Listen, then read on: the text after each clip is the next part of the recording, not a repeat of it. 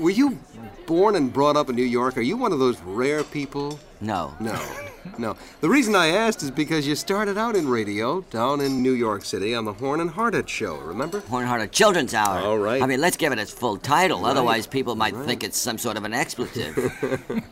That's right. I started on the Children's Hour, and then two weeks later, I was on Let's Pretend. I used to do Let's Pretend on Saturday mornings and the Children's Hour on Sunday mornings. Then my voice changed, and I had to go into another line of work. There was another show which was playing, I guess, on NBC. Let's pretend was on CBS, Little Blue Playhouse, and How did you know that? well, I uh, I did. You did have big research, ears. Yeah. but you weren't permitted to play on both, as I understand it, were you? Well, it would be physically impossible since they were on pretty much at the same time. Yeah. and certainly rehearsed same times. Anybody that could do Let's Pretend would certainly not want to do Little Blue Playhouse. Let's Pretend was the prestigious show to do. right. Won all the awards, and it was very highly coveted. And I, to this day, I don't know how I was lucky enough to be chosen by Nila Mack that soon because I had no track record, no um, mutual friends, you know, who could say, "Listen, he's very good," you know. And it was purely and simply just a lucky accident. I asked for the job, and she gave it to me. No, I but- didn't know that it was that tough to do. I mean, I didn't know that people had, in some cases, waited two or three years just to get an audition for it.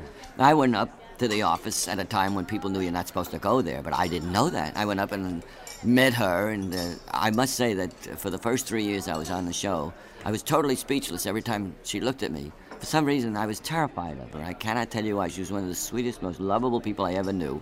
But there was a very imperious look about her or something. She had she had a very round, feline kind of face and bulging eyes. But she was not severe in any way, except that mm-hmm. she looked severe, but she wasn't. She was very sweet and warm and a wonderful woman. Originally broadcast as The Adventures of Helen and Mary, radio's preeminent children's show first took to the air on September 7, 1929, over CBS.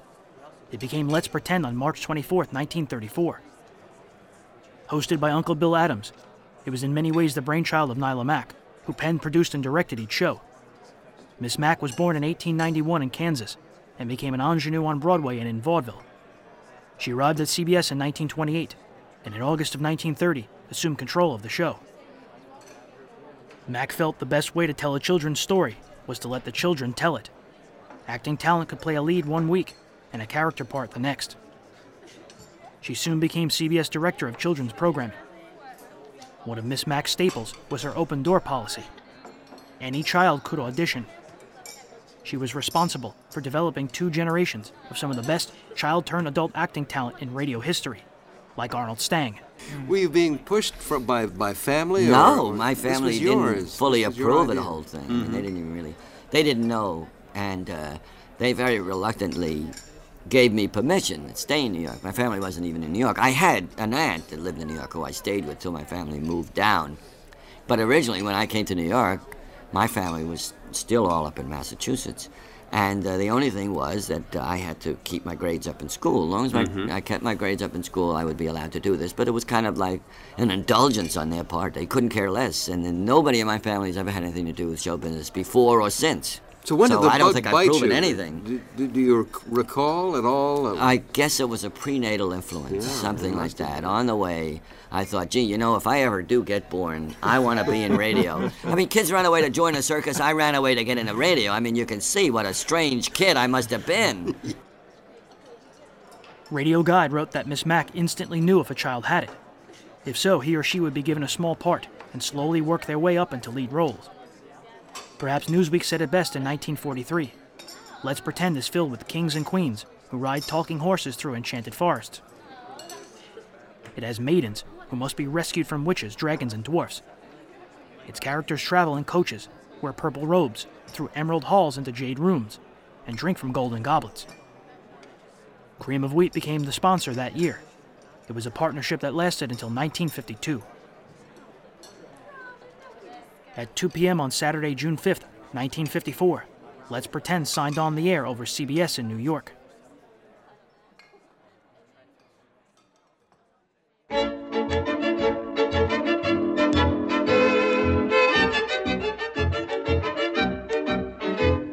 Hello, hello, come on, let's go. It's time for Let's Pretend. The gang's all here and standing near is Uncle Bill, your friend. The story is exciting from start right to the end. So everyone come join the fun. Come on and let's pretend. From New York City, it's radio's outstanding children's theater, Let's Pretend, created by Nila Mack. And here's Uncle Bill Adams to get us started on today's story Beauty and the Beast. Hello, pretenders. Have you ever been real scared to do something and then when you finally got at it, found out it wasn't so bad after all? Yes, it, it often happens that way. Something that seems scary turns out to be fine, and that's just what happens in our story today. And Bob Murray, suppose you tell us how we traveled to Let's Pretend and that story of Beauty and the Beast. Well, there's a beast in the story.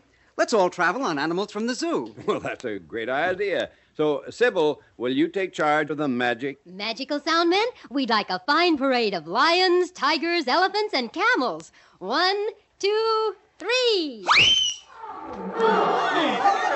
And there we are. Choose your favorite steed, everybody. Get on their backs and let's go.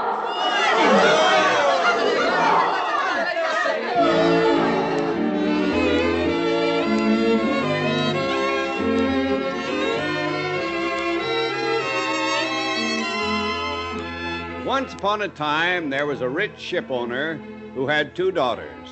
The older one, Ethelinda, was proud and selfish, but the younger was sweet and kind and so lovely that everyone called her Beauty. And now one day, their father lost all his riches. He and his daughters had to go live in a tiny cottage deep in the woods where nothing was easy and pleasant as it had been. But Beauty was cheerful even there and sang as she worked about the cottage. I have a gold locket, a locket of gold. My prince gave it to me, my prince brave and bold. Oh, Beauty, stop singing that stupid song. Ah, why, Ethelinda, you always used to like it. yes, I used to. When we had gold lockets and golden rings to wear. I used to like it. When we had fine gowns instead of these rags. And when we had some chance of meeting our prince one day. Oh, don't give up so easily, Ethelinda. It may still happen. Oh, look out the window. There comes Father. Oh, my goodness, at this time of day? Girls, girls, I, I must leave for the city at once. Will you pack me some provisions, Beauty dear? There's a chance, just a chance of fortune. Father, what's happened? What do you mean, a chance of fortune? Well, a traveler through the forest gave me news of the city and the seaport. He said a ship called the Golden Vanity had docked last month. The Golden Vanity? But that's your ship, Father. The one we thought was shipwrecked a year ago. Oh, Father, if it's come to port at last, then we're rich again. Oh, easy, daughter, easy. We're not sure it is my ship, or if it is, whether it brought any cargo. But if luck is with us, what shall I bring you back from the city in celebration? Oh, Father, some, some silk and satin for gowns and, and new slippers and new ribbons, some perfume and. Oh, enough, Ethelinda. Remember, it's only a chance. But if it is my ship, what do you want, my beauty? Oh, Father, all I want is a safe trip for you and good news in the city. And then if, if you want to bring me something, well, I'd love one perfect rose, that's all. One rose. As always, you ask little for yourself, dear beauty. But one rose I promise you, whatever kind of fortune I find. Now I must go saddle the horse and be on my way.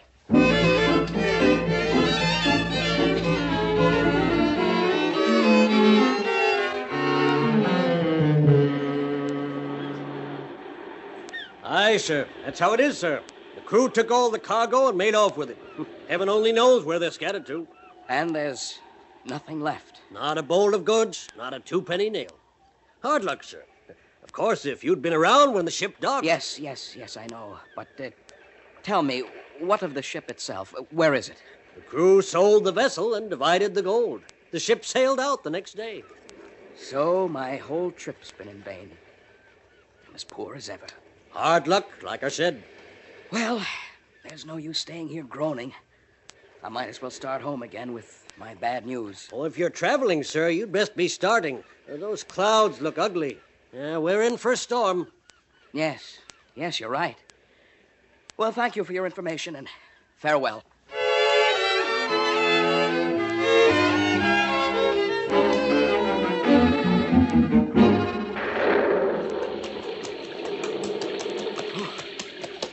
Terrible.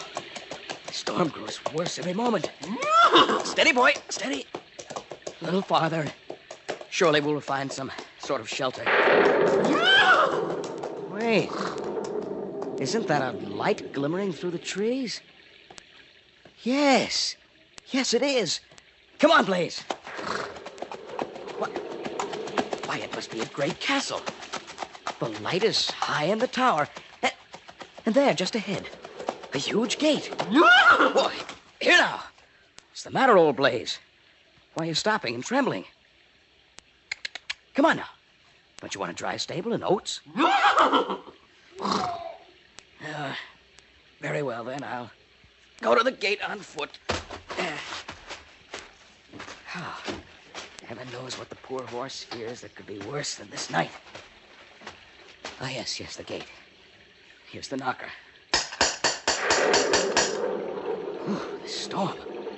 Pray heaven someone answers. Good evening, sir. Good.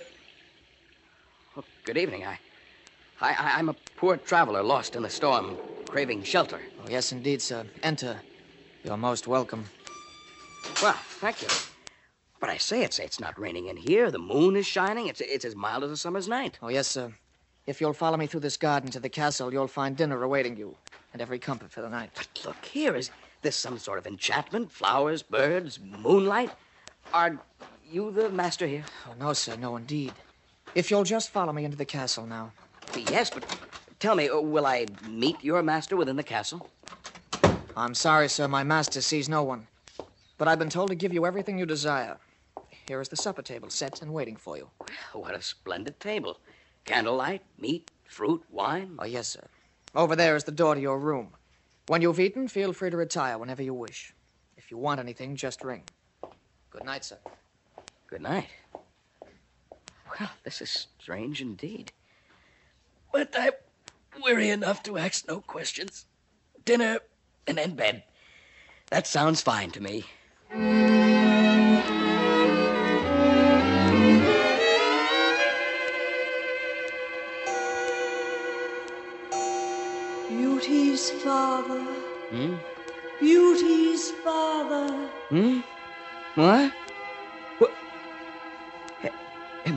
Or sleeping?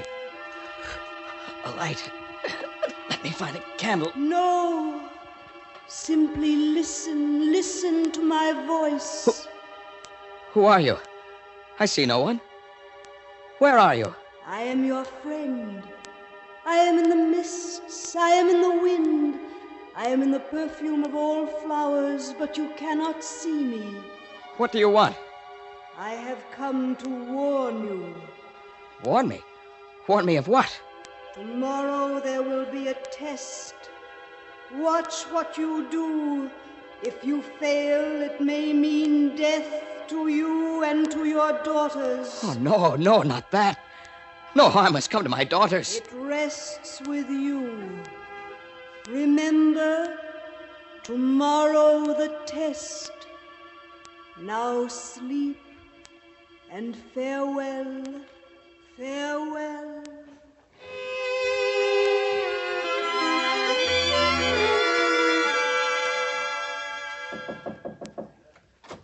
Good morning, sir. Good morning. I.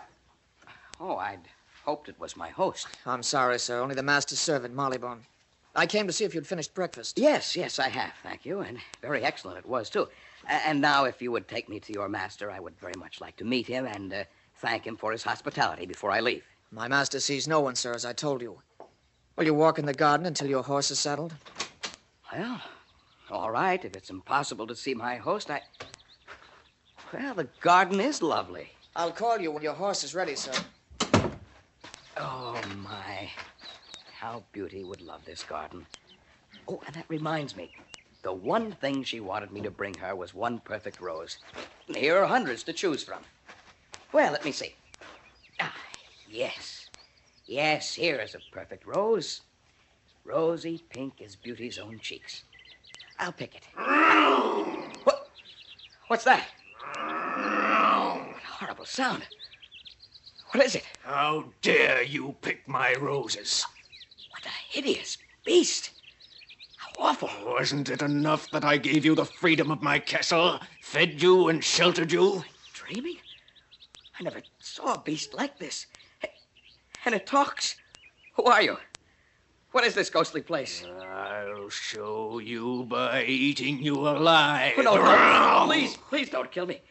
Let me explain why I took this one rose. Please, please let me explain. Uh, what is there to explain? Well, it, it was not for myself that I wanted the rose beast, but for one of my daughters. One of your daughters? Yes, I, I have two pretty daughters, Beast. And w- when I left home, I, I asked each daughter what she would have me bring back as a gift. Alas, I didn't have the good luck I hoped on my journey, so I can take Ethelinda nothing of what she asked. But Beauty, my younger daughter, asked only for a rose. And when I saw all these roses, I thought, "What- spare a father's life, Beast, a father who is only trying to please a loving, unselfish daughter. Very well.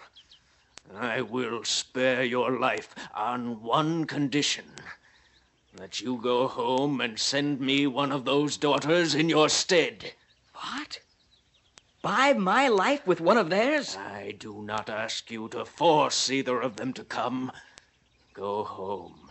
See if either of your daughters is courageous enough and loves you well enough to come willingly and save your life. No. No, h- h- how could I ask either such a question? How could either agree to come? If neither is willing to come, you yourself must return. And if you don't, I shall come and fetch you.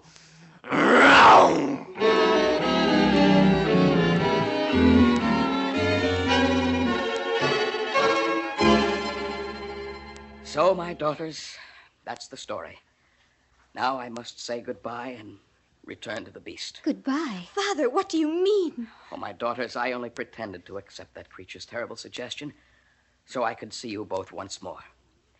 Now I keep my promise and go back to him. Oh, no, Father. If I don't, he will come after me and kill me here. But this way you walk right into his clutches. Well, if it be death either way, I would rather meet it as an honorable man, keeping my promise to return. But it isn't death either way. If one of us goes with you. But that's impossible. That, that's unthinkable. Oh, yes, it's impossible. How could either of us face that fearsome beast? Don't even suggest it, Beauty. It was the rose I asked for which brought about this misfortune.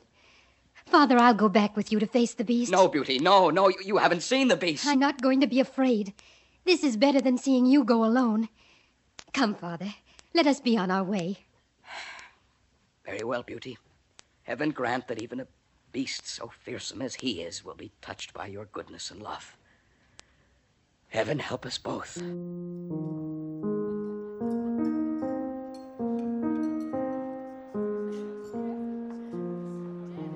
Unfortunately, Nila Mack passed away from a heart attack on January 20th, 1953. But the show kept on. In its final two years, the Nila Mack Award was given to the top players. The show would air until October 23rd, 1954. And thanks to Miss Mack, men and women like Arnold Stang were able to have long careers. I came to New York from Chelsea, Massachusetts, but I came to New York because I didn't know that it was almost impossible to break into radio. So I had sent in a postcard asking if I could be on the show, and they sent back one of those letters, you know, very personal kind of letter. Dear sir or madam, as the case may be, you know, next time you're in New York, I was nine.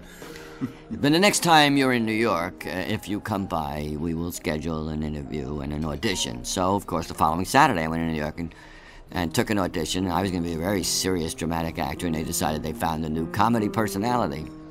So they offered me a job, and I took it.